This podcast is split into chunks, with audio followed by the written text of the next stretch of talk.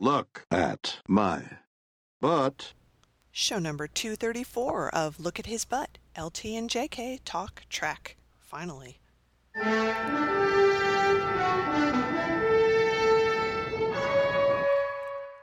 Hey, listeners. Tell them.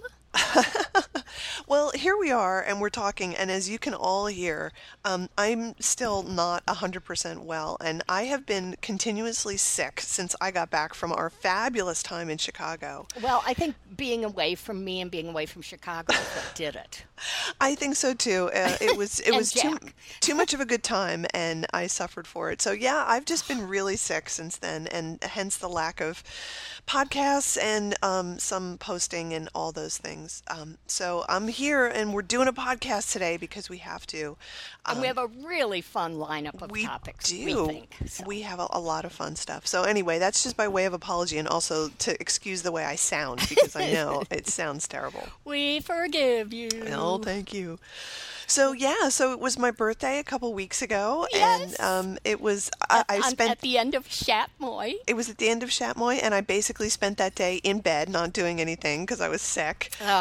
Um, and I think I had a little ice cream or something, but that was about it. Um, well, that's something. but I did get some. I got some lovely presents from um, my family. We're going through a big like Tolkien phase right now for a Uh-huh. lot of reasons, and I got some really good Tolkien books that I only recently discovered, and they're wonderful, and I'm very happy. Books about Tolkien or Um, some of them are books of stuff that he wrote um, that outside of Lord of the Rings, but still within the, the universe. Oh, and okay. um, the the one that, that I just got is like a, a line by line um, explanation of a lot of the references, like in, in Lord of the Rings. So, like you know, he'll mention something offhand, and it'll say he meant this, and this is where this name comes from, and you know, this is where he developed the idea for this. So it just kind of goes into backstory for a lot of small references, and it's really interesting. It's a huge book. It's giant.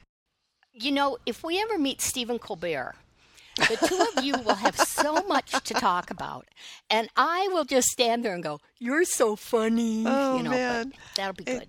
it's just it's really good. I'm very happy. It, it like um, I'm you know I've always been a Tolkien nerd, and there's just a lot of stuff happening right now, and it, it's it's very fun and cool, and I'm really enjoying it. Well, good. Yeah. So let's open presents from me. Yeah, so I've got a box from Amazon. There should be another box. Well, there's a. It's not a box. It's a little envelope. Okay. And it says Player One Collectibles on it, and I'm assuming that that's from you. Okay, yeah. And Okay. uh, here's the thing I, I knew it was coming two separate things. You're going to have to describe each thing because I sent them so long ago. I've forgotten what they are. Well, the one I know called, I will be thrilled when I Okay, hear when good. you tell me what they are. Um, the Player One Collectibles one is sort of small, and then Mm-hmm. the Amazon box feels very heavy, like there's a couple of things in it. So Yes. which one should I open first? Why don't you open player one okay, I can do and we'll that. find out what's in there. I know. Well, I had to have my family um, look in the Amazon box just to make sure. I was like, Oh, "Don't okay, tell, but don't they- tell me what's in it." Just quiet. They kept quiet, right? yeah. Okay. Oh, what is this? Oh, oh, it's it's a little magnet, and it says. This is great.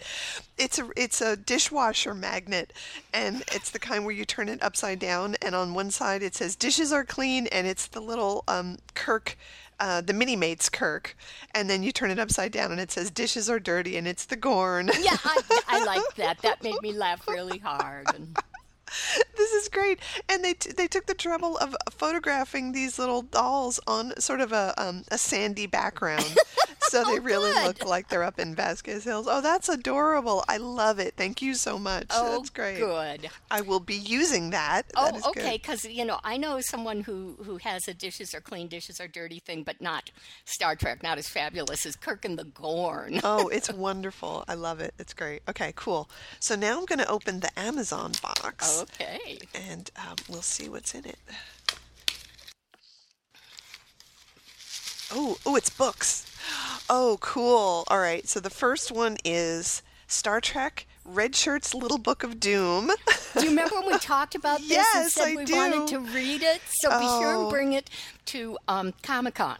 Oh, yeah. This is great. Oh, this is an adorable little book. The illustrations are so cute. That's what I Oh. thought. Yay! So it, it, you know, it's it's illustrations of all the terrible things that the red shirts have to go through, and you know, it ranges from um, the deadly to here's a little illustration of the red shirt sitting in a movie theater Yeah. and with a lot of other folks, and they're all watching a movie, and the Gorn is sitting right in front of him and blocking his view so he can't see. Oh, poor little red shirt. Oh, it's great. It's really good. Oh, this is so cute. Thank you. I love it. Okay. You're welcome. Yay. Okay. And then the other one is a book I didn't know existed. I didn't either until I found it. Oh, look at it. So this is To Boldly Go Rare Photos from the TOS Soundstage. Over 400 extraordinary images from the second season. Wow. Now It's I a picked second book. season because there are three books uh-huh. because I know that's got like Mirror Mirror, you know, Yeah. a lot of favorites of ours in it. So and if you you know how sometimes when you ask them to put a gift message on it, it's like in two point print on the shipping thing. But I did write something like there better be a lot of Mirror Mirror in it. Let's see. Oh, you're right. These are very small on these slips of paper. Let's see. Uh, gift receipt. That's that. There's all these little pieces of paper in here. I don't know what that could be. I set my shopping phaser on stun and it worked. Okay.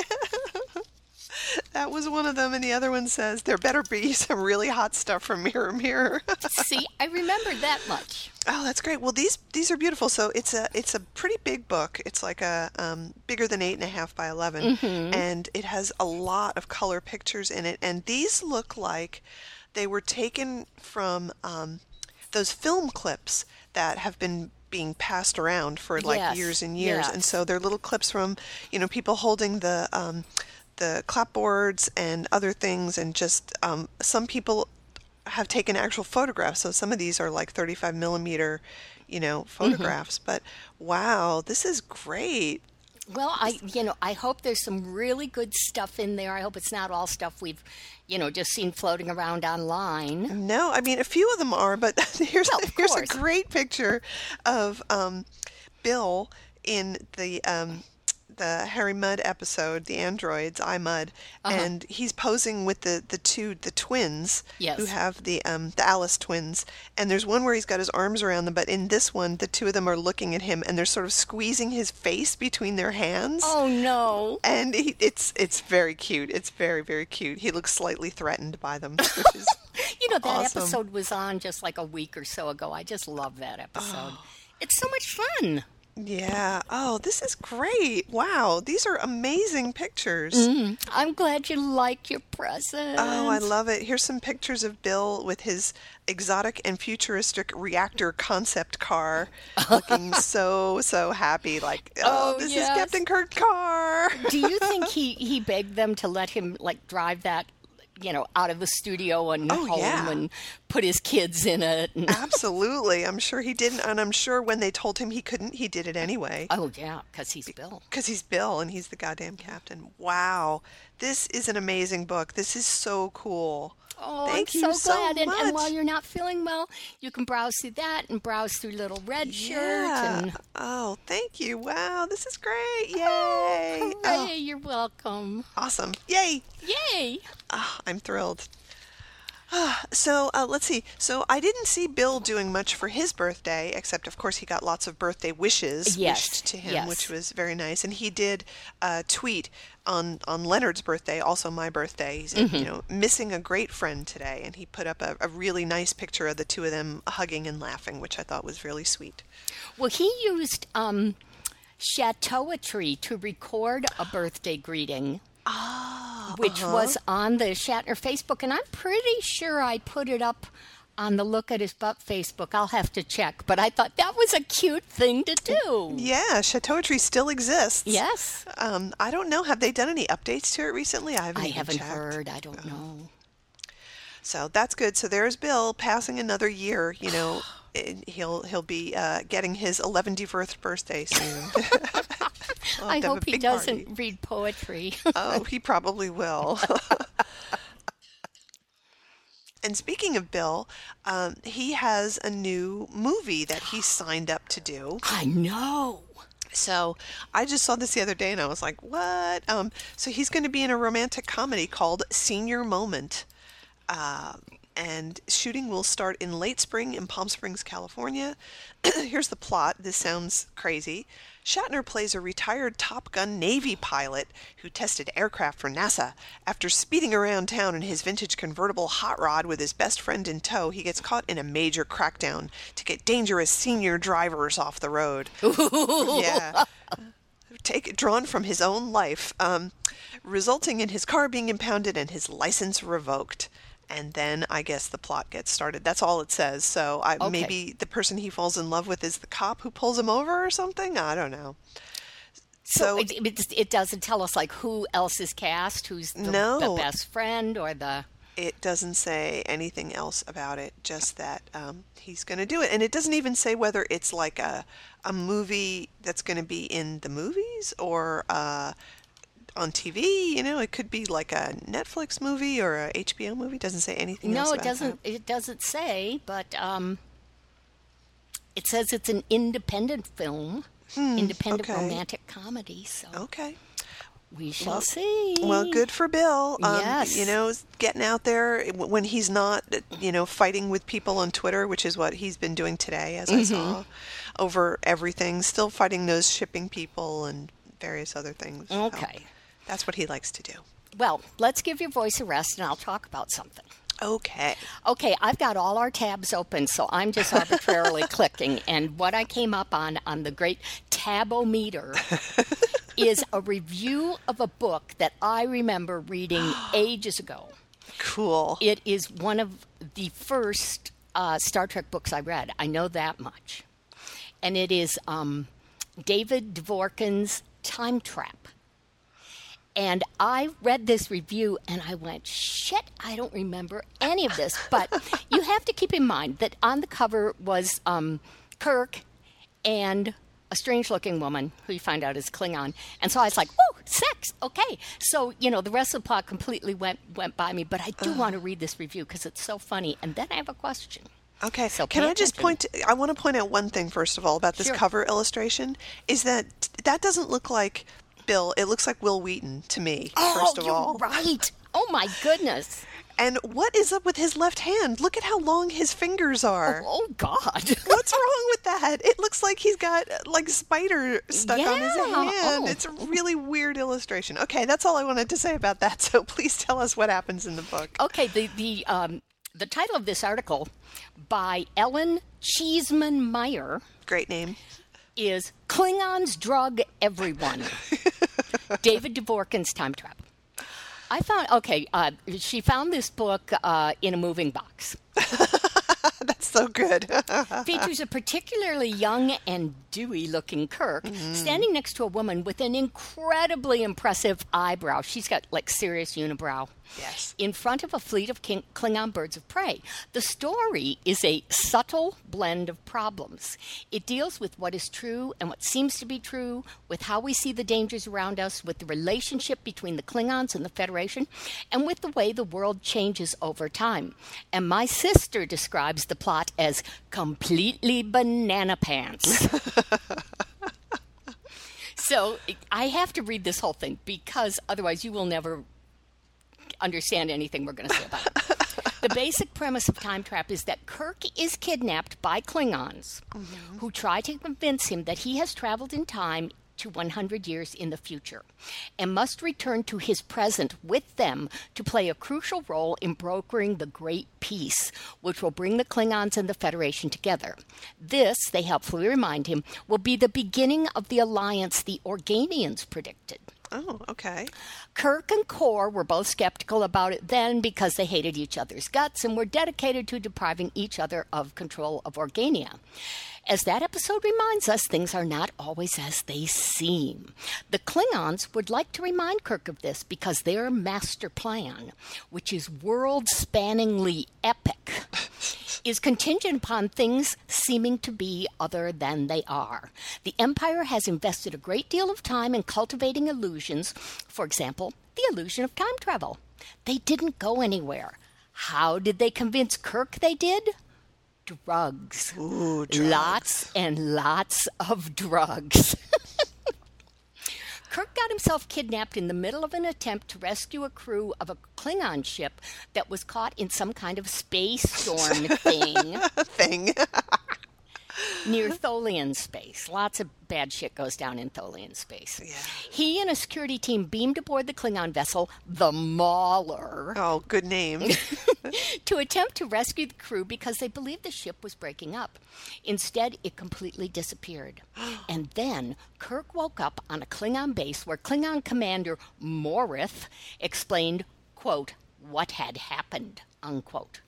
Kirk feels surprisingly well for a man who's been through a shaky extraction from a damaged ship in Tholian space. His apparent health seems like it could be evidence of Klingon claims to possess advanced medical technology, or alternatively, like some fairly intense painkillers. Kirk believes in option one, partly because a lot of things make sense when you're on fairly intense painkillers. For those gaps the drug can't fill, Morith introduces Kirk to Calrind, the woman who will be his new Klingon girlfriend. His Klingon girlfriend. Great. Morith and Calrind claim to be new Klingons, Ooh. A group that has worked to achieve peace and suppress the aggressive nationalist impulses of the old Klingons in favor of their enlightened acceptance of space internationalism. They claim to have been in power in the Klingon Empire for most of the century since Kirk hopped forward to their time. They're still Klingons. They assert that a segment of the population still has warlike impulses. They still play Klinja, whatever that is, but they're ashamed of the aggression that characterized Klingon culture of centuries past, and they're past that now. Of course they are. They've got Ayelborne the Organian along for the ride to show that their intentions are truly sincere. Ayelborne may be the only character involved in this plot who isn't drugged, because he's also not there. Pro tip if your super advanced species looks like a cheap special effect, it is tragically easy to impersonate using cheap special effects. In fact, the Klingons don't have any special medical technology. They haven't even patched Kirk back together very well. We will later discover that he's roaming around, punching Klingons, taking walks, having sex, with massive internal injuries, but too high on painkillers to notice. You're believing all this, right? Sure. Keep going. he experiences periods of energy and euphoria, followed by periods of inexplicable fatigue. He does not report any symptoms of physical trauma, including obvious contusions, abrasions, fractures, lacerations, or pain. Given McCoy's later report on the extent of his injuries, I have to think he's just failing to notice. Our boy Jimmy is easily distracted by the ladies. So he has he has massive internal injuries and he doesn't know and notice any other side effects. I mean, sure, there's painkillers, but wouldn't it like prevent you from walking and functioning? Well, these are amazing space drugs, right? Okay, Okay. right. Kirk falls for Calrind pretty hard Yeah. and finds himself surprised by, quote, the strength and depth of his feelings for her. Uh huh. Which is what they call it in the 24th century, I guess. Calrind alleges that she is a Klingon historian. She has many, many questions for Kirk because she's so intensely curious about the past, like historians are. Mm-hmm. The documents available in the Klingon archives are tragically incomplete. Even after a century of sharing information with the Federation, she has a lot of gaps to fill. If there is one thing I resent about the historians of the future proposed by the Star Trek universe, it is their failure to pursue any kind of coherent analytical perspective. They are obsessed with efforts to clarify the details of the historical narrative, which is not a hor- horrible or worthless project. It's just also not the sole purpose of the field. It's overly simplistic. If you're ever trying to figure out if someone who claims to be a historian from the future is telling the truth, all you really need to do is ask her about her dissertation. If the answer sounds like, I explained some stuff that happened, you are not talking to an actual historian. Or at least not talking to an actual historian who has any interest in having a conversation with you.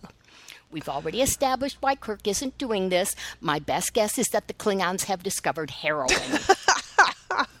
Why is Calrind doing this? Again, drugs. Uh huh. Uh huh. To make a Klingon woman fall in love with and appear lovable to Captain James T. Kirk, you need a lot of drugs. Calrind, we will ultimately discover, is up to her amazing unibrow in something mood altering. This mysterious substance is also responsible for implanting her memories and personality, so I can't compare it to a 21st century Terran product. Wow. Although the strategies involved are limited, the scope of the Klingons' plan is vast. Not only do they have a ship full of Klingons who have been drugged, so that normal Klingon social interactions don't alarm Kirk, they have Klingon agents spread throughout the Federation. These agents were smuggled into place and given identification papers hailing from the locations of conflicts and natural disasters that destroyed local records, rendering their identifications difficult to verify. If this seems like a twisted future argument for extreme vetting, please be assured they all posed as citizens of the Federation. Like Calrind, the Klingon agents in the Federation are using mood controlling drugs. Of course they are. This time to help them pass as human. This led me to assume that everyone Dvorkin described as short tempered was a secret Klingon, an assumption which, alas, was not borne out within the pages of the novel. I'm still convinced it's true, though. The Federation has been pretty thoroughly infiltrated up to the highest levels. I'm not real clear on where those Klingon agents are getting their drugs. I, in, I infer that the Klingons are also into trafficking. You would think so, given all the think. drugs that they have. Yeah. Like all good science fiction, Time Trap deals with the historical context of its creation just as much as the imagined future of its setting. The combination of the cultural masochism with a plot clearly intended to show young fans how drugs will make them sell out to the Klingons resonates with the area, era of Just Say No and concerns about the future health of the East German women's swim team. And to be fair, my memory of those concerns come entirely from the 1994 movie Junior.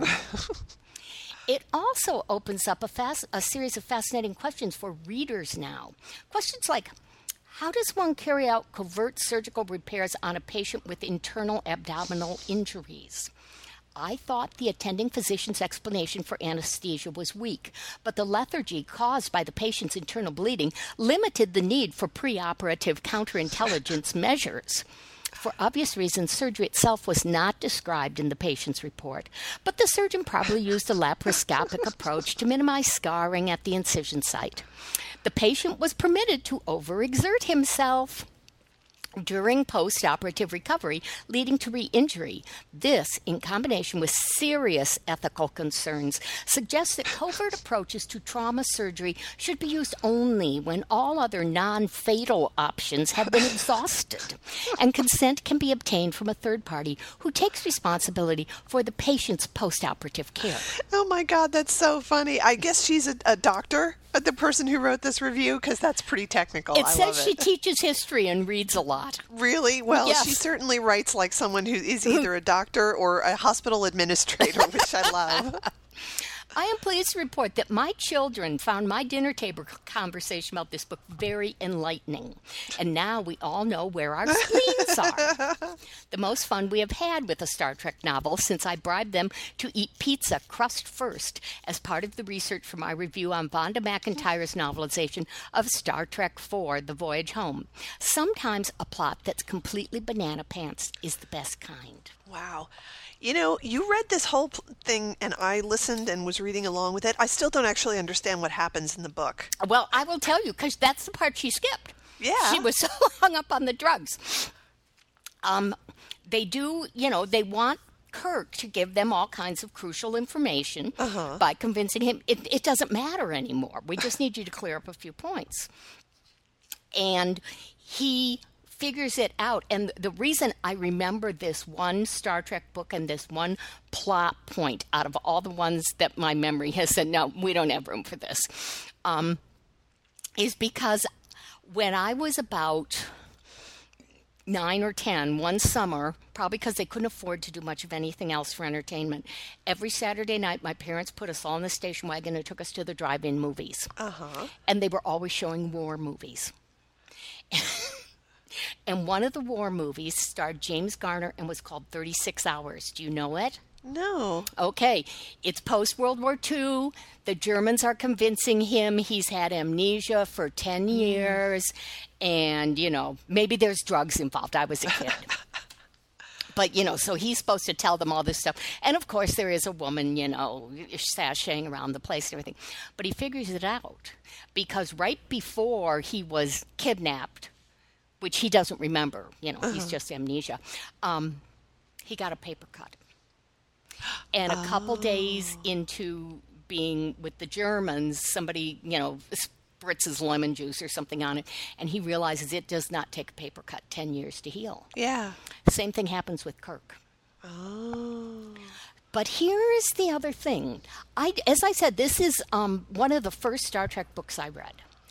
And I do not remember when that was, but you know, it's not like Star Trek was on the air or had just gone off when I started reading these things. I mean, I was, you know, probably easily out of college.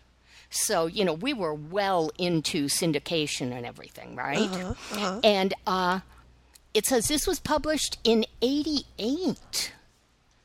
Now, hmm, okay, so that's quite quite a bit past college for me.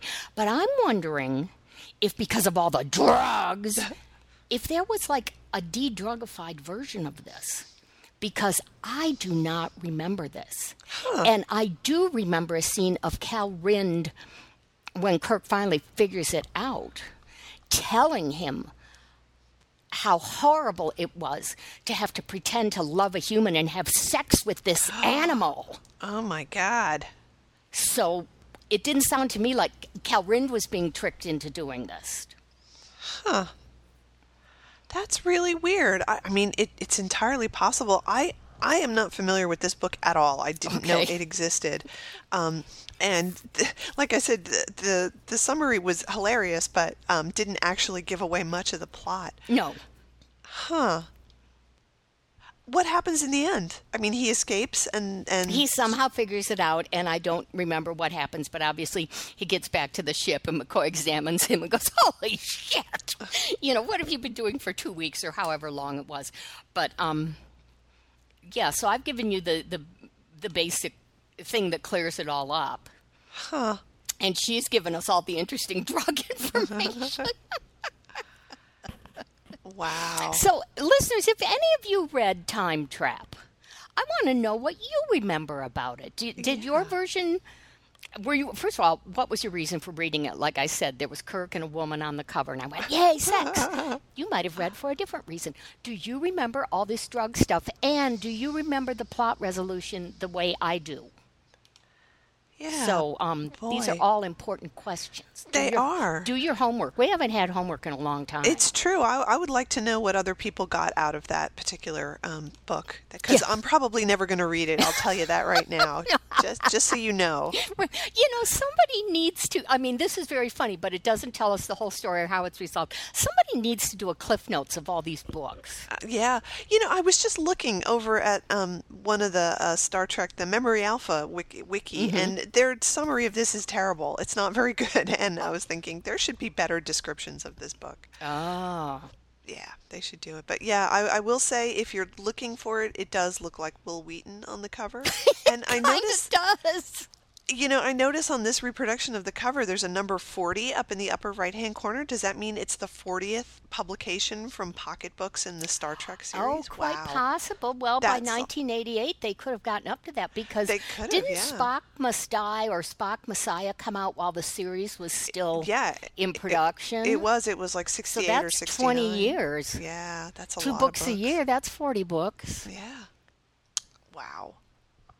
So, um, Well, thank you for telling us about that, and um, I'm interested to, to to hear your view on it, which is apparently different from the person who reviewed it, but a good review nonetheless. oh yes, this was a delightful review. Yeah. So, um, thank you, Ellen Cheeseman Meyer. Yeah. Thanks for taking one for the team. Yeah.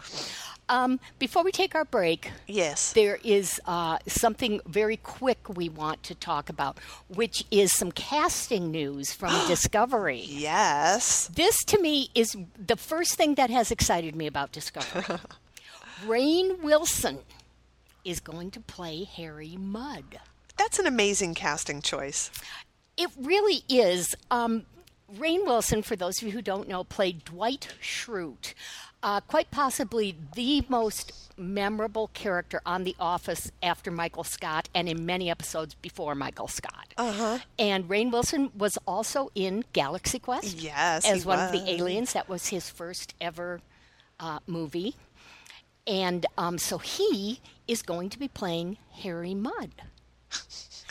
And that's all we know about it Yeah. Uh, some you know I've, I've followed a little bit of discussion here and there and some people are going this is fantastic he's he's so amazing and some people who i think have only seen him do dwight schrute are going oh, well i don't know is it, you know but he is a very gifted actor Oh, he is. Yeah, he has a huge range. Oh, yes.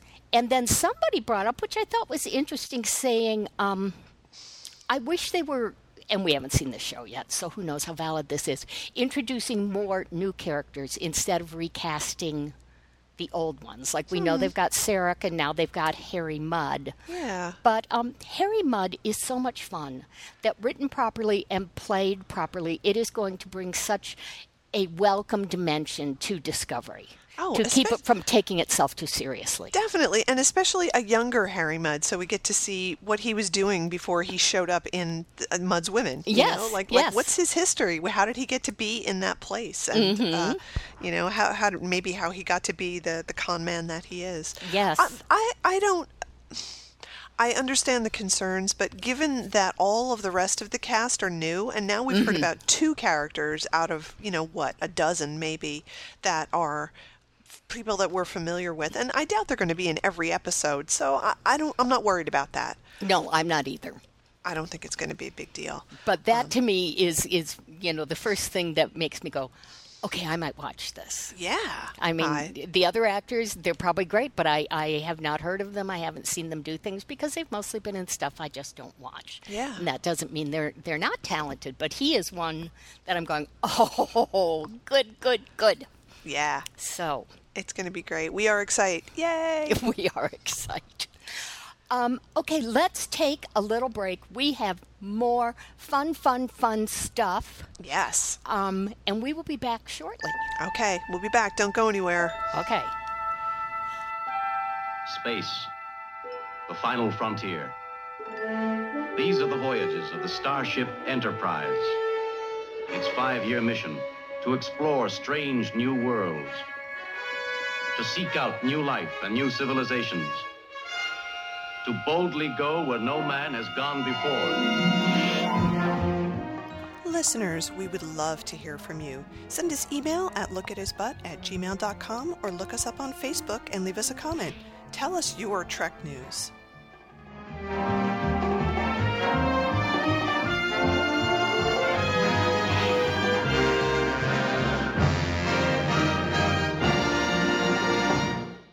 Go. So, listeners, Silicon Valley Comic Con is coming up really soon. It's the weekend of April 22nd, and we're going to go. In fact, our tickets or badges just came in the mail the other day. Oh, I how exciting. Yeah, I was like, what is this? Oh, it's our badges! So that was good. Now, of course, being a con, one of the events that we want to go to required us to purchase yet another ticket so that we could go, but it was only 10 bucks, so that was Right, so fine. that's Um, okay. so on Friday night is going to be Star Trek The Next Generation 30th Anniversary panel hosted by your friend and mine, William Shatner. Yay! Yes. And Jonathan Frakes is going to be there, right? Yes, yes. I think that's going to really be funny because I think, you know, I just love Jonathan Frakes for that um, Chaos on the Bridge movie. Oh, yes. Where he said, Oh, Bill. He's so funny. Totally not intimidated by Bill. I know. I think that's great. It's going to be good. So it's 6:30 to 8:30 on Friday night, uh, April 21st, and Bill's hosting, and then Frakes will be there. Uh, Marina Sirtis, Brent Spiner, Gates McFadden, Denise Crosby, and Robert O'Reilly, who played Gowron the Klingon. Oh, okay. Um, and the good thing is that we just had to buy general admission tickets, but because we have passes for the whole weekend, we get priority seating, which is really good. yes, and we decided to, you know, buy slightly better tickets. Yeah. Because we are not staying at a hotel. We're going to sleep out on the street. So Right, that's right. You know, bring us food and, and drugs. It's going to be so good, and there is going to be a Q&A at the end of the panel. So this is very, very exciting. And Bill's doing some other stuff there too. So Right. I think he's there Friday and Saturday. So I'm thinking Yeah. Saturday is his Bill. Uh, Bill shills. Bill's on the stage doing whatever he wants to do. You know. So it, it's going to be great, and so many other wonderful guests are going to be there. I was particularly excited to see that the um, the woman who was the linguist who consulted on Arrival is going to be there. I definitely want to see what she has to say. Well, when I read through that list, and they've broken them up really nicely, like here are the celebrities, and then here are the science people, and I'm reading through it, and a lot of them, you know, I haven't heard of. But when I read what they were, you know, going to be talking about and everything, I was like, oh, this is so cool. Yeah, it's going to be terrific. I think it's going to be it's it. If it's like last year, it's such a great combination of pop culture and hard science. Yeah, it's it's it's amazing. I've never seen a con like this. Um, and plus, I I don't know if I forwarded this note to you, but they're going to have an outdoor area as well with food trucks and like little stage shows, so you can do like science. You know, they they have little Uh-huh. science experiments and some music and stuff. So if you're tired of being inside, you can go hang out outside and Fresh enjoy the air nice at a con. What are Yeah. they thinking? I know, right? And the food trucks are always good, so that'll be terrific. Wow. So, uh, listeners, if you're going to be there, let us know. You Yes. know we love to meet you. We love to hang out with you. It'll be terrific. We're gonna Yes. and, and we'll be doing a lot of recording, of course. Of course. Yeah. So, um, why don't you talk a little bit about the the masculinity thing, just so we Okay. can get that out of the way? 'cause- Okay, let me find that again. This was an article that was posted on the Mary Sue, and it's it's kind of a dissertation it is. Yep. by Becca Burnett. And it's to boldly go where no man has gone before, the Kobayashi Maru of modern masculinity. It's a little misleading because Kobayashi Maru is never uh, mentioned. Yes. but they're saying this is like a similar no no win thing. But it basically talks about that Spock is different from every other Vulcan we ever saw, which is true because he is half human. The rest, as far as we know, are either um, uh, Saavik, who is half Romulan, and full, full Vulcans. But Spock is the one who was always trying to control his emotions because that was harder for him than for the full Vulc- Vulcans. And then it so it's talking about that, and then it says um, it contrasts that with Kirk, and they're saying people say you know they are the opposite of the same coin, and she is saying her premise is that it's both this they are both the same because Spock has this allowable range. Kirk's allowable range is aggression and sex. And when um, Spock finally gets, you know, his the the pon farr hits him, you know, pretty hard, and uh, then suddenly he's got the romance thing. Kirk uses violence, you know, to snap him out of it. Same when Spock falls in love with um, Jill Ireland and and stuff like that. And so what she's basically saying is the message we are giving young boys is these are your options to be violent or to be sexual. Those are your outlets. Those are your emotional outlets. And in a way, that's true. But I'm thinking, just like everything else, when you try to distill Kirk down into some little thing to fit into your theory, you're missing so much of it. Because I'm thinking, no, look at all the decisions he makes that do not involve sex or aggression on how to, you know, handle all the various situations they come up against. He is a truly unselfish hero. So, you know, we'll post the link and you can all go read it. It's not a really long article. No. But um and in some ways, what she's trying to say about our modern culture is that we really do limit our idea of what modern masculinity is, or just the male character or whatever, is true. It's a valid point. But she, by trying to cloak it in Star Trek and make these guys fit, it doesn't work. I told I completely agree with you, and I disagree with um, the the very definition when she says Kirk's displays of emotion are largely confined within two very safe conventionally masculine boxes: aggression and libido. I just don't think that's true. I think Mm-hmm. I don't think either. We see Kirk showing a lot of emotion over a lot of things. Um, He gets upset when crew people die. He always gets upset when, when a crew member dies. He he gets very emotional about the welfare of other people. He gets very emotional about his own loneliness and and you know lack of connection with people because he has to be the captain of the ship. We see that all the time. I mean, Yes. Kirk's an, Kirk's an emotional guy. I I He would is. You know, and that's part of the reason why he and Spock do work as foils to each other because Spock isn't an emotional person and Kirk, mm-hmm. you know, he wears his heart on his sleeve to a large extent. Oh, completely. Yeah, and and which is why, you know, McCoy as a character has to be even further than Kirk is on the mm-hmm. emotional span, and that's why his character is so so snappy and so irritable and so you know when he when he lays on that southern gentleman charm you know it's almost an exaggerated thing because he has to be more than kirk and kirk's Yep. already an emotional guy Yeah. So anyway, we're going to put up the link because we always do things like that. And again, if you have opinions on this, yeah we want to know about it. yeah i would much rather people take kirk as a role model than spock that's for sure Yes, absolutely. And I think, uh, you know, he, he does have have darkness to him, which every human being does. But uh, he would be a great role model for not just men, but Yeah. for all of us. all of us and he he suffers from being written in the late 1960s but that's a thing we need to accept and get past Yes. Yes. all right let's talk about this thing with the what the fuck moments Okay. because i don't know man people are getting lazy but i will give them a Okay. huge huge amount of props for using the picture of kirk that they used in the header The thing is, this article showed up just a couple days after the um, Kirk's best costumes. yeah which I was going, well, where was his fancy outfit that he married Miramanee in? And of course, the Ripidist shirt. Right. And so they have the Ripidist shirt picture here at the very top. And it says Star Trek 17 most what the fuck things Captain Kirk has ever done. Yeah. So let's let's we'll start off positive because of the picture. You know, Okay. ripped shirt, a little bloody, a little dirty. He's smiling. He's got his hands on his knees. It's good. It's very good. Um, I, I'm first of all going to say on this list we're going to throw out anything that has to do with um, the movies. Oh, well, yes, that was my first thought.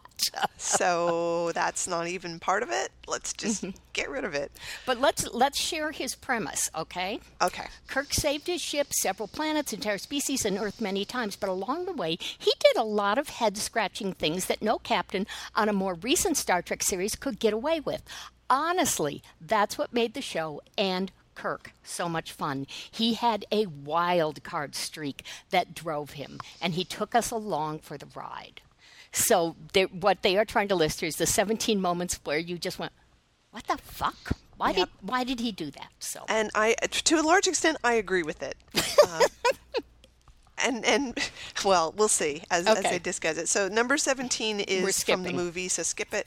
Um, Sixteen is in um, Dagger of the Mind when he lets himself sit in the neural neutralizer chair, and I agree that's a pretty weird decision for him to make, but you know, But he needed to know more. yeah, And could he have ordered Helen Noel to sit there Mm-hmm. when he doesn't know what's going to happen? That's that's not our captain.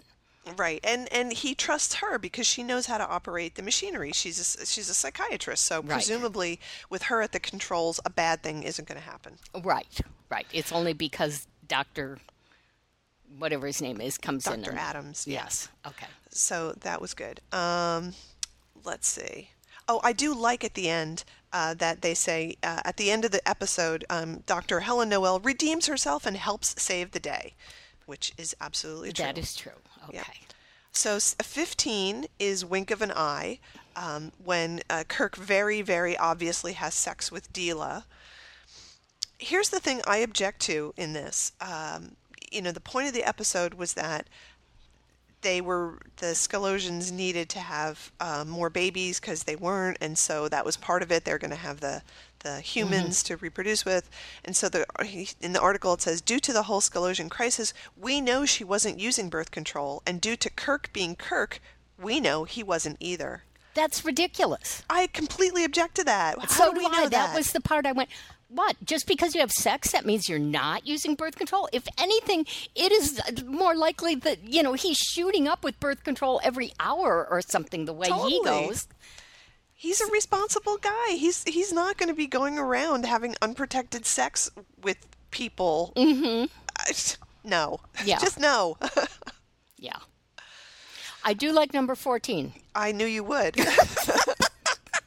Number 14 had the most boring fantasy vacation ever. yes. Um, I love this. Uh, it's shore leave. And it says uh, when he reminisces about his youth, Ruth shows up. No disrespect to the actress, but Ruth, the character, looks like a child's doll. Glowing skin and over the top hairdo, soft voice, and not much personality to speak of. Her entire function is to swoon over Kirk and tell him she'll be waiting for him whenever he wants. Yeah. Yep. Um, I would like to say that, uh, you know, at the conclusion, he goes off with Ruth to hang out with her for a while. I think that probably lasted five minutes before he was wrestling tigers. I think so too.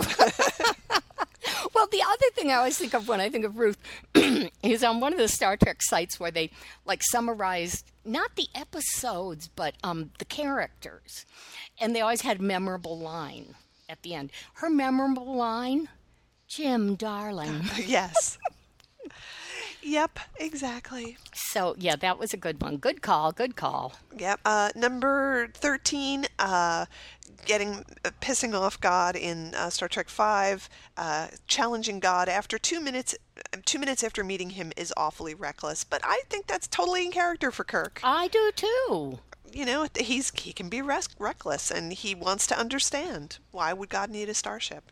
I do like this one sentence.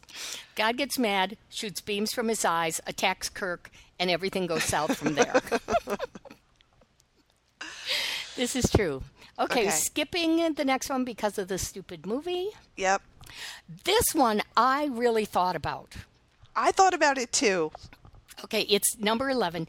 Didn't tell anyone else he knew they weren't really maroon for all eternity. now, we're, we're re- referring here, of course, to Wrath of Khan. Mm-hmm. And, uh, I, yeah, okay, go with your thoughts because mine are a little jumbled right now. Yeah. So the you know hours will seem like days kind of thing. Mm-hmm. So he has this code with Spock, and he doesn't tell anybody else about it because he knew that Khan was listening to the communications. So uh, in the article they say we get why he used the code on his communicator since Khan was listening, but once that's done, he just goes on allowing everyone in his party to believe that the Enterprise has long since departed and isn't coming back, even though he knows they are, just for the drama of the big reveal. I completely disagree with that.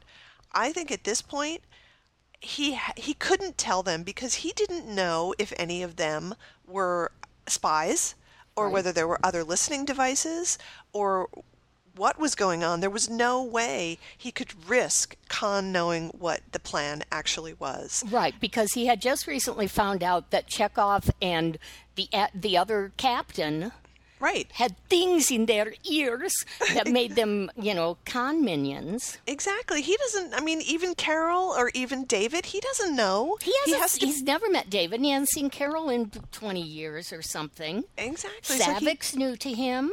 He doesn't know. So he is mm-hmm. being as prudent as he can possibly be. So that that never struck me as like a what the fuck moment. When i saw it in the movie i kind of instantly realized why he did that and it made perfect sense to me. So Well, and also, Kirk never gives out information he doesn't have to. yeah. Because we have seen episodes, and I can't. I know there was one recently, but I can't think what it was, where crewmen are going like, "Why are we doing that?" And Kirk is like, "Just be quiet." yeah Like oh, orders. like in uh, Deadly Years at the end, where he's going, "Yes, send this out over Code 3. But Captain, the Klingons have just send it out over Mm-hmm. Code Three. He doesn't have to explain himself. In this one, he's an admiral, but Mm-hmm. he didn't have to do it probably when he was a goddamn ensign, but certainly, certainly not. So. Yep. number the next one uh he created the Khan problem in the first place well yes he did Yes, that's absolutely true but, but you know if he hadn't, we would not have had the best Star Trek movie ever. Th- th- This this is true. Um, I like the ending line to this. Um, what does Kirk do at the end of the episode? Send him and all his people to an uninhabited planet? Because what could possibly happen? What? What? It's perfectly safe. Now, this next one, I remember thinking something like this the last time I saw this episode, which has been quite a while. Yeah. But it was took Scotty to a bordello to cure his, quote, total resentment towards women. And uh, what's the name of the episode? Wolf in the Fold. Mm. Right. So we learned that Scotty has had some accident that was caused by a woman, so now he hates all women. Well, first of all, I'd say this guy has some deep problems. If one accident, which may have been bad, may have been mine or whatever, has now made him hate all women. Yeah, so there's there's 60s pop psychology sticking, butting its ugly self in there for Oh, a I ridiculous know. premise.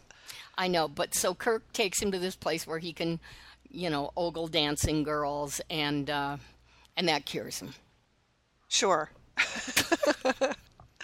it's a stupid premise, um, but I would definitely say that Kirk taking one of his senior officers down for shore leave on a, a vacation planet, you know, you got to assume this place is kind of like Risa. I think he would do that. Yeah. You know, like let's throw out all of the resenting women stuff and just say Scotty needs a break, so let's all go down to this planet and get drunk and have fun. Sure. Yeah, yeah. I buy that. I buy that. You're going to have to read the rest of it. I'm afraid to open mine, and I'm afraid if I turn the sound off, we'll have no podcast. So tell us what the others are, please. The next one is threatened to spank a planetary leader. What the is hell from- is wrong with that? Yeah, Ilana of Troya. So, yeah, he does say that to her, and that's not a great thing to say. Um, you What know, else are you going to say to her? I know.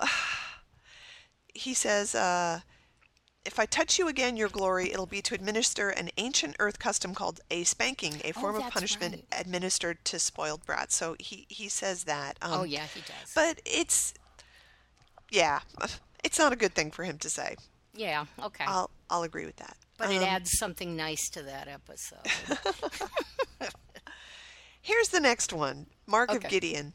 And I, I want to take exception to this. Okay. It- the number seven is every single thing in Mark of Gideon. I kind of agreed with that. What do you have against it? well, okay, here's the thing. Um, it says, hard to know where to begin. Is it when Kirk finds himself on a depopulated enterprise and assumes that everyone else has disappeared in just a few seconds? Um, when it happens to Spock, he figures it out in a heartbeat and quickly contacts the real ship. Is it he te- when he tells Odona, who he just met, that they have enough food and power to stay there alone indefinitely? Is it finding out that she lied to him about losing her memory and was part of a plan to make him want to stay on Gideon forever and forgiving her instantly? Uh, he's in good company because the whole plan is a giant mess. If the planet's so crowded, how did they find space for a giant life-size empty enterprise? Yeah, I agree with that. I agree with all of that. Um, why didn't Kirk bring charges against them for kidnapping him, stealing his blood, and threatening to keep him prisoner forever?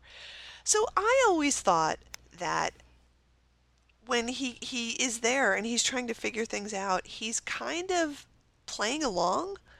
He certainly, to me, always seemed like he's playing along with her.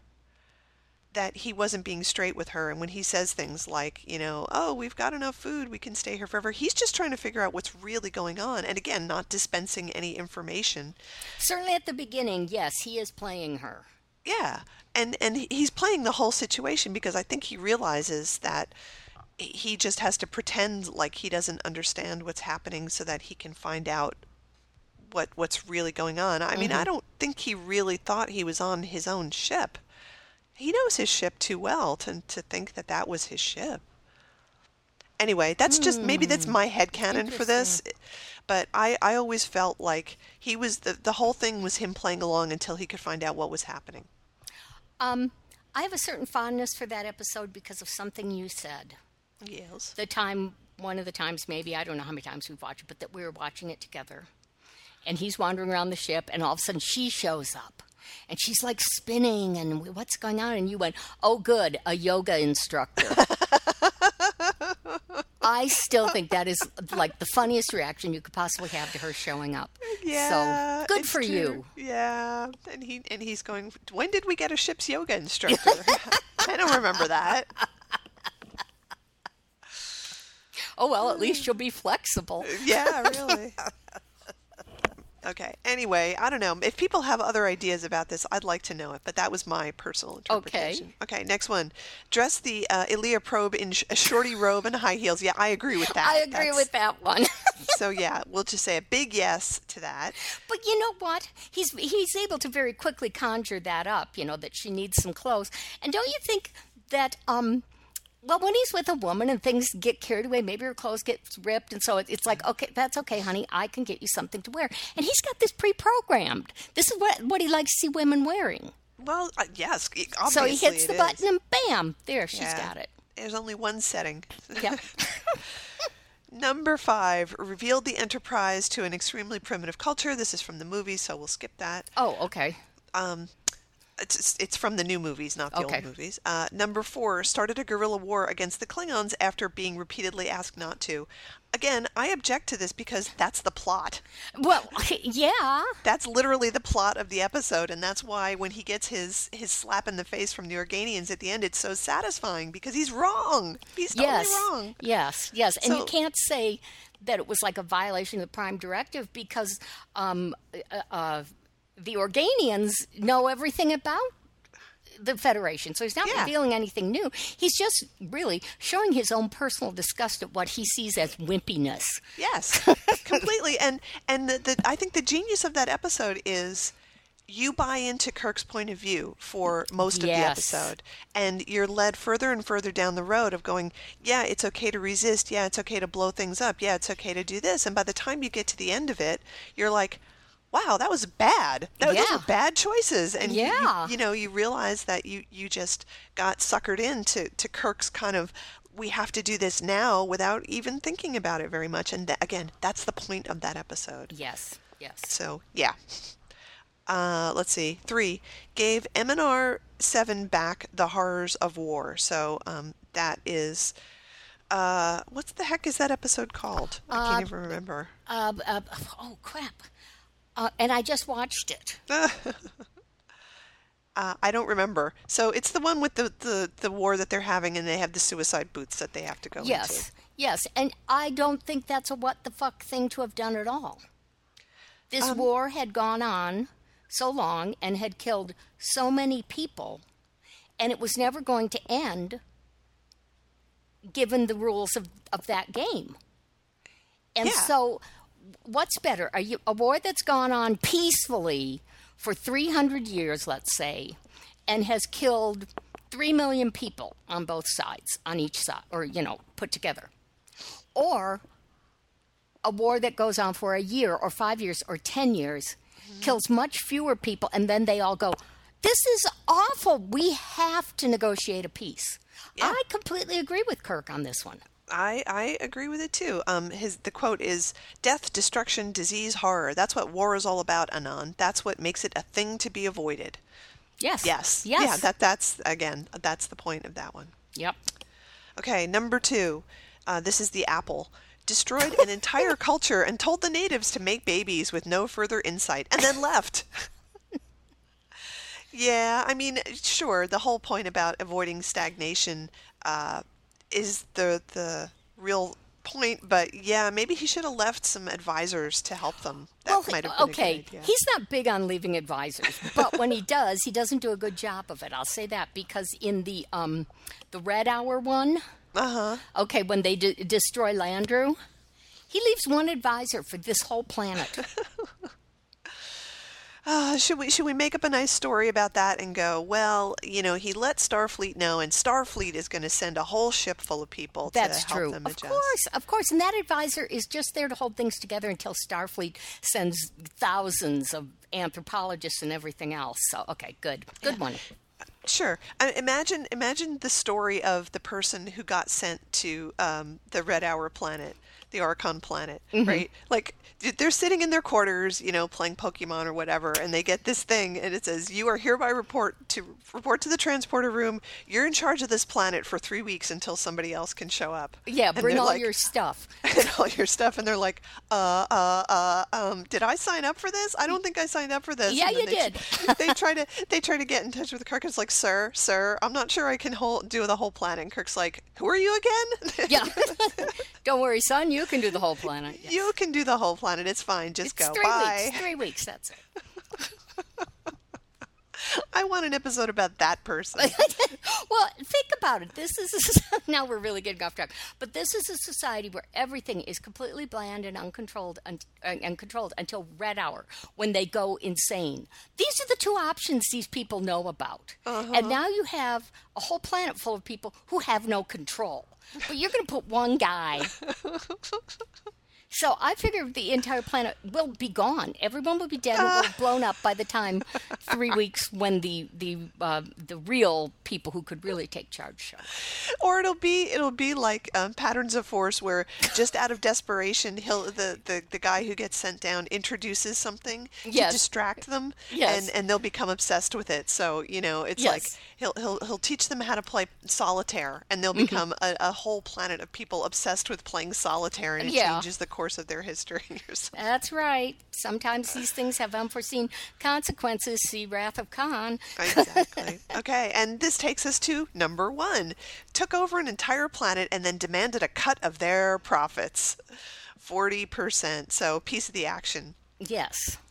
And uh, it, it references uh, Kirk's solution to the problem, which was to put Starfleet in charge of the planet, uh, send down that one guy who's going to take over everything for three weeks, and then come back once a year to pick up his profits. Yes. Uh, what's crazy about that? it's it's it's uh, it's a gangster planet. Yeah. So I, I guess that's you know that leads you to these types of conclusions. I guess. I guess, and it was a solution to the problem, right? Yeah, it was the best solution he could come up with in an hour or fifty minutes. whatever. Um, in one of the Strange New Worlds anthologies, those are the, the stories written by fans.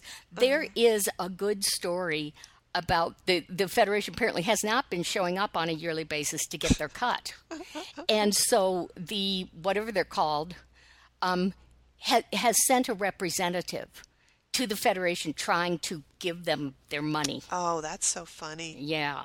That sounds really good. I like that. oh boy. So uh, I guess I'm I'm on board with the what the fuck for the last one, but you know it was a gangster planet and Yeah. and it made sense and you know he got to wear the suit. That was the most important Well, part. yeah, yeah, and you know Spock got called Spocko, which is worth yeah. the whole episode. Um, the thing is, when I first saw that headline, the 17 most what the fuck things Captain Kirk ever did, my first thought was wrestle the tiger. That has become so important in my mind that I now believe it happened. Maybe you could change it to wanting to wrestle the tiger Oh, because well, that did to actually happen. to Shatner. yeah. I'll wrestle that tiger. I'll run across the top of a train and keep making it go faster and faster and faster. And, you know, all those uh, strange things only Shatner would do. I can do that because I am the goddamn captain. That's right. All right, we have two more things that I think we should talk about. One is the wax museum thing, and the Yes. other is this book called Star Trek Sex. So, and I think wh- we can get through them both pretty quickly. all right, do you want to do the sex book? Um, yeah, this is a book. I am so surprised we never heard of it. Me- it's, yeah. It's, it's called Star, Star Trek Sex Analyzing the Most Sexually Charged Episodes of the Original Series. So, um, this guy, whose name is something like Stipe or something, William Stape. Oh, Stape, Hey, yeah. that's pretty good that I pulled that up. He wrote for TNG and DS9 and um, he apparently had written a few articles about sex in Star Trek and, and what the messages were. And so he decided he was going to do this book, which has a cover of the starship and a giant mud flap girl. it does have a mud flap girl. And, Good call. and it refers to Captain Kirk as um, a space jockey. it says this is not about pornographic depiction nor satire or anything. I guess it's supposed to be like semi serious. I guess. So um, I went and looked at it on Amazon. Um, it does not have a, a, a see what's inside thing Oh, that's too bad. which is crappy. But I went and read the reviews, And most of them are going, This is great. I wish somebody had done this before. It's got like four stars because out of the reviews, there are only uh, two who give it one star. Oh. And okay. where did those things go? Where's the one star? See, I should have marked these somehow. Oh. But uh, uh, anyway, uh, here's one of the one stars. It says the title will get you to buy this, and it's really very bad. Okay, that's an intriguing enough title, especially for Trekkies. Yes, let's enjoy. Let's enjoy an analysis of all the times Kirk and once in a while other crew members enjoyed some. Uh, oh boy, now it jumped. Enjoyed some. Now that's gone. Well, here's the other one.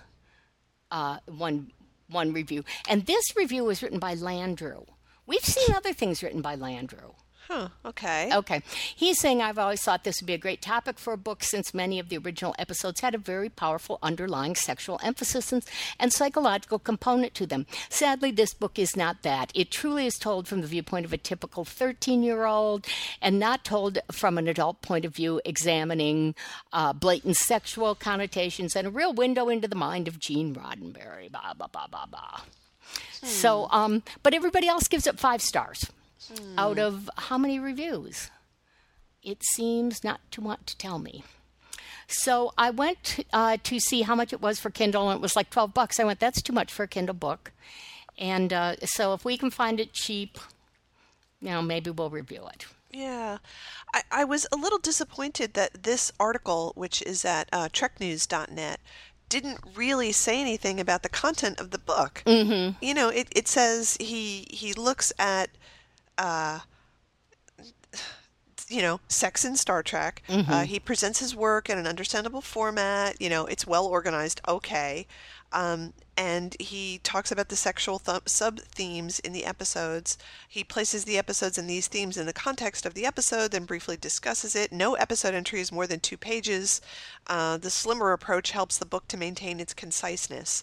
But what is he saying? I mean, wh- what the heck is his analysis about? Right. That's what I don't understand. Here, I found the other review. He says the worst part is how uneven it is. Far too many episodes are completely ignored, the most egregious being Shore Leave. What? Yep.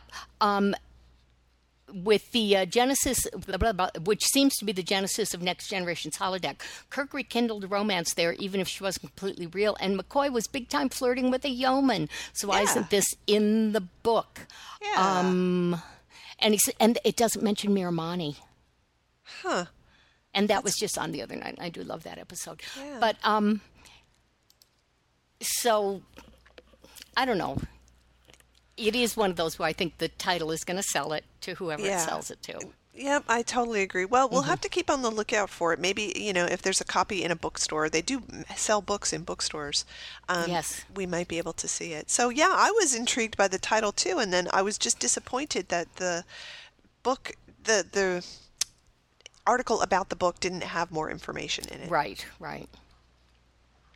So, Okay. but Oh, well, thank you for bringing it to our attention. yes, yes. That is good. Okay, here's the last bit. This is such a weird article. Did you look at the pictures that accompany this article? Yes.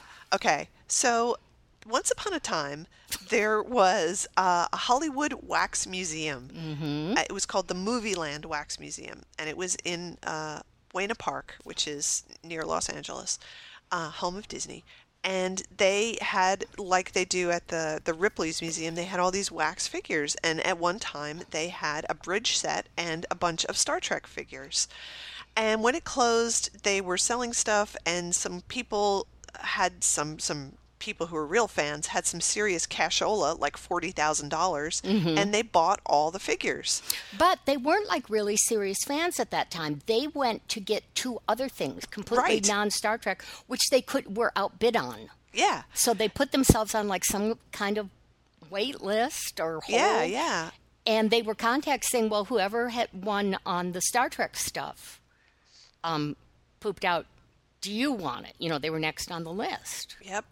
So they got Kirk, Spock, Sulu, Uhura, Dr. McCoy, Chekov, and Scotty. Uh, they were allowed to buy one or just a few, and they decided to get them all to keep the crew together. Uh, they took them home, put them in their dining room, and the one guy says he couldn't stand the lifelike eyes looking at him. We put paper bags over their heads, Steve said. That to me is the funniest. Ah, great. So paper bags. Uh, yeah. So eventually they built a replica bridge that the characters could stand on, and they took it to Las Vegas for the 40th Star Trek anniversary, and um, they took it to one other um, thing in Anaheim where they showed it off, and then every they they put the stuff into crates, and the heads and the hands are the parts that are made out of wax, and so they had to put them in cold storage so they wouldn't melt. And I never knew that though. I thought I- the figures were completely wax. Yeah, so that was weird. Yeah. Um, and they kept the bridge set in a hangar at the Fullerton Airport in California. And eventually um, they decided to donate everything to the Hollywood Sci Fi Museum, which unfortunately doesn't have a permanent home and it has exhibits that kind of travel around the country. So the most interesting thing, I think, are the photographs that come with this Oh yeah. there's a slideshow at the beginning and the the images of the I mean the heads themselves are really weird looking. Oh yeah. So first of all, they're old and they're somewhat discolored, so they're very very dark, which I and so the characters look old. they look really old and kind of wrinkly and the skin mm-hmm. color isn't right. They're weird though because they're actually pretty good models of the actors' faces. Mm-hmm. You know, like they look weird because of the makeup and the hair, like the wigs that they have stuck on their heads don't look very good. But they're much, much better than most of the dolls that we see that are supposed to look yes. like the actors. Uhura especially looks good. Yeah. Um, so in that way, they're not bad, but they are creepy. I mean, they're seriously kind of creepy. Well, Um, yeah, and having them hang out in your dining room, um, yeah. Or God, God forbid you should have them sitting at your dining table. Oh my God, that's so scary. So I'm looking at the one that's a close up of the Kirk head. Yeah. So here's some things about it. It it looks like Bill. I I mean, I don't know how they did these. Did they do casts of their faces or something? It doesn't say. There's no information on how these were created, which I'd really like to know. And the weird thing is because, as you were just saying, they look like the actors are older. It actually looks like Bill kind of looked in the mid 80s and the It 90s. does. It Doesn't absolutely though? does, yeah. And the eyes look just like him. They managed to get some pretty good fake uh, hazel eyes to go in yes. there. And the which- nose, the mouth. and the nose, yeah, it really kind of It's looks like. yeah, and because of like you said, the thing that looks like age, which is really just makeup, uh, wearing and aging, it does look like him. It really does look like him. So I would like to know more about these. Um, there are some pretty amusing pictures, Like the guy further down. vacuuming? The guy vacuuming, and you see that the the dummies are really just you know they're mannequins that Yeah. have little T-shirts on them. Kirk says "America Unite." I don't know what Yeah. that's about. The other weird thing is that they spend some time in this article talking about the fact that the Spock head had a wig on it Yeah. and it was a really weird looking shaggy wig and they weren't even sure and then they eventually ended up just kind of taking it off and his his real real his original hair which was perfectly co- coiffed was uh, was underneath it yet none of the pictures for this particular article have Spock in them I know. all of the pictures that have the Spock mannequin are headless Yeah. like what's up with Maybe that Maybe they did that because Leonard died. Oh, maybe. I don't know. It's just a little strange that they would do that. So, anyway, it's a very interesting article. I would encourage everyone to go and at least look at the pictures. It's it's not too long. Um, but because they've donated them, it looks like this thing is going to go on um, display, perhaps at different cons. So you might get a chance to see them in person Yeah. And just see what they look like. And maybe they're like ten times more creepy when you can see them in person. I don't know. I kind of think any wax figure is kind of creepy for Yeah. me. You know. I agree. I agree. Yeah. So yeah, this just popped up out of nowhere, and I was like, "What a weird article!" Um, and it's in the Orange County Register, so it's like you know, kind of a local Mm-hmm. uh, Los Angeles type newspaper, and I didn't see it get picked up anywhere else. It was just in here. So Wow. strange. Yeah. Well, listeners, Yes. That was a hell of a show. It was so much stuff, so much stuff happening. Uh, so there's lots of Trek stuff. I mean, the Discovery stuff is actually happening. Some of the people who work there have been tweeting pictures uh, from production, like they're not giving anything away, but they're Right. showing you, you know, scripts and clapboards and things, which is kind of cool. And um, Bill's always very busy doing all the stuff he's doing and arguing with crazy people on Twitter, which I guess just, you know, keeps him active and involved in stuff. Now, I have a couple things that I did not even put on the list. I, you know, kind of honed it down to the ones I thought we'd really have a good time with. But one of them, and I'm going to try to post this link on our Facebook page, so everybody should go check it, is a video of Bill doing his poolside shtick on on the cruise. Oh, and it's an hour long. Oh my God! Okay. So I haven't gotten around to watching it, but you know, I'll. I had originally, you know, intended to put them on the show list, and I went the schedule we're on. Neither one of us has time to to watch this, so um, I'll add that to to Facebook. Cool. That would be good. It'll be good to see that. Um, I also want to mention for our friends in other fandoms, uh, Doctor Who is starting again in about a Yes. week, Yes. he has a new companion uh, who they just announced like yesterday is in the show. Uh, she's. Uh, uh, I was going to say African American, but she's not because she's British, so she's black. Oh, she's British. Give her a big hand. Yeah, she's British. Give her a big hand. She's black, and she's also gay and out gay, which is really nice. Like, thank you very much. Let's What a, what a huge responsibility for the actress to uh, represent so many things. I know. Well, you know, th- there was an interview with her, and she's like, "Look, I am not speaking for everybody. I am just trying to play this character who is wonderful and really interesting and stuff. So please Mm-hmm. Good don't look her. to me to be representation. This is just my character." Good for her. Yeah. So I, I am excited about that, and um, I also wanted to mention that um, I think I said this on the show a couple times before in discussion about the crazy, crazy Sherlock fans. Yes. Who, who oh my God! be- Who was I telling about that? And they my were like, sister. "No." I know. I know. I was telling my sister about that because it's just so wacky. But go yeah. ahead. Uh, so th- the latest update is that they think that the Lost special, Mm-hmm. The the episode that they made for the season that hasn't aired yet, is going to air on Easter for reasons that I don't understand. Um, so look out for that. Um, spoilers: there is no Lost episode, and it's not going to air on Easter. But um, they all think that. Um, the, the Doctor's new companion in Doctor Who, uh, her name is Bill. It's, and she was actually named for Billie Piper, who played Rose Tyler back in the day. Um, so her name is Bill, and they think that that is a direct Sherlock reference because in the BBC Sherlock, they gave his full name as William Sherlock something Holmes. I can't remember what the other name is. So of course, since Moffat and Gatiss made his his first name be William, and the Doctor's companion is named Bill, that's a reference. ah. So see how it all connects. See. Maybe they're going to take the the lost episode and cut it in with a Doctor Who episode. Um, some people are thinking that, that they're going to show the Sherlock episode instead of the Doctor Who episode. well, yeah, but I'm thinking it would be better if, like, how they cut the original Tribbles episode into Trials Yeah. and Tribulations. Well, you know, I wouldn't put it past them to do something like that. So, you know, just keeping up on the Sherlock craziness. So if Yes. it doesn't happen on the day that this was the best part about it was that one person I saw posted saying, um, "Yeah, you know, they could show the the Sherlock episode because Doctor Who is um, is airing um, on Easter, and they they were confused because they didn't understand that Easter was on a, a Sunday. Like Yeah. Doctor Who always airs on Saturday. That's the day that Doctor Who is on. Like it's always been on a Saturday. And they're like, "Oh yeah, well Doctor Who's going to be on Sunday." And it's like, "No, Easter is on a Sunday. That's why it's called Easter Sunday." And you know what? It's amazing to me that Good Friday has never fallen on anything but a Friday, regardless of if it was good or bad.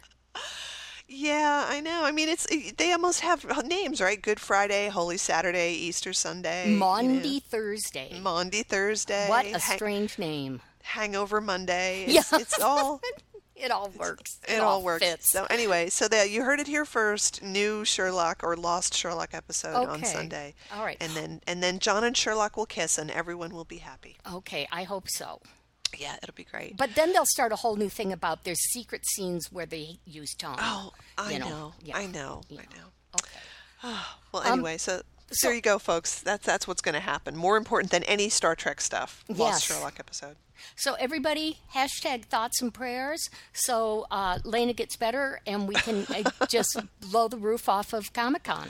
Yeah, really. That would be nice. It would be nice if I was better. I, Yes. My my family is really tired of me being sick. Every day it's like, "Are you better yet?" And I'm like, They're "No." supposed to be loving and concerned. Oh. What's wrong with them? They are. They're being really good, but you know, Okay, I. I understand getting fed up with it. Okay, well, let us know if you're going to be at Comic Con, Yes.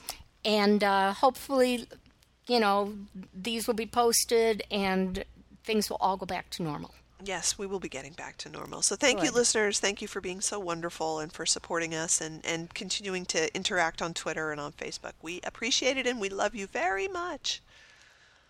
Okay. All right. We'll talk to you soon. Bye. Okay, bye bye.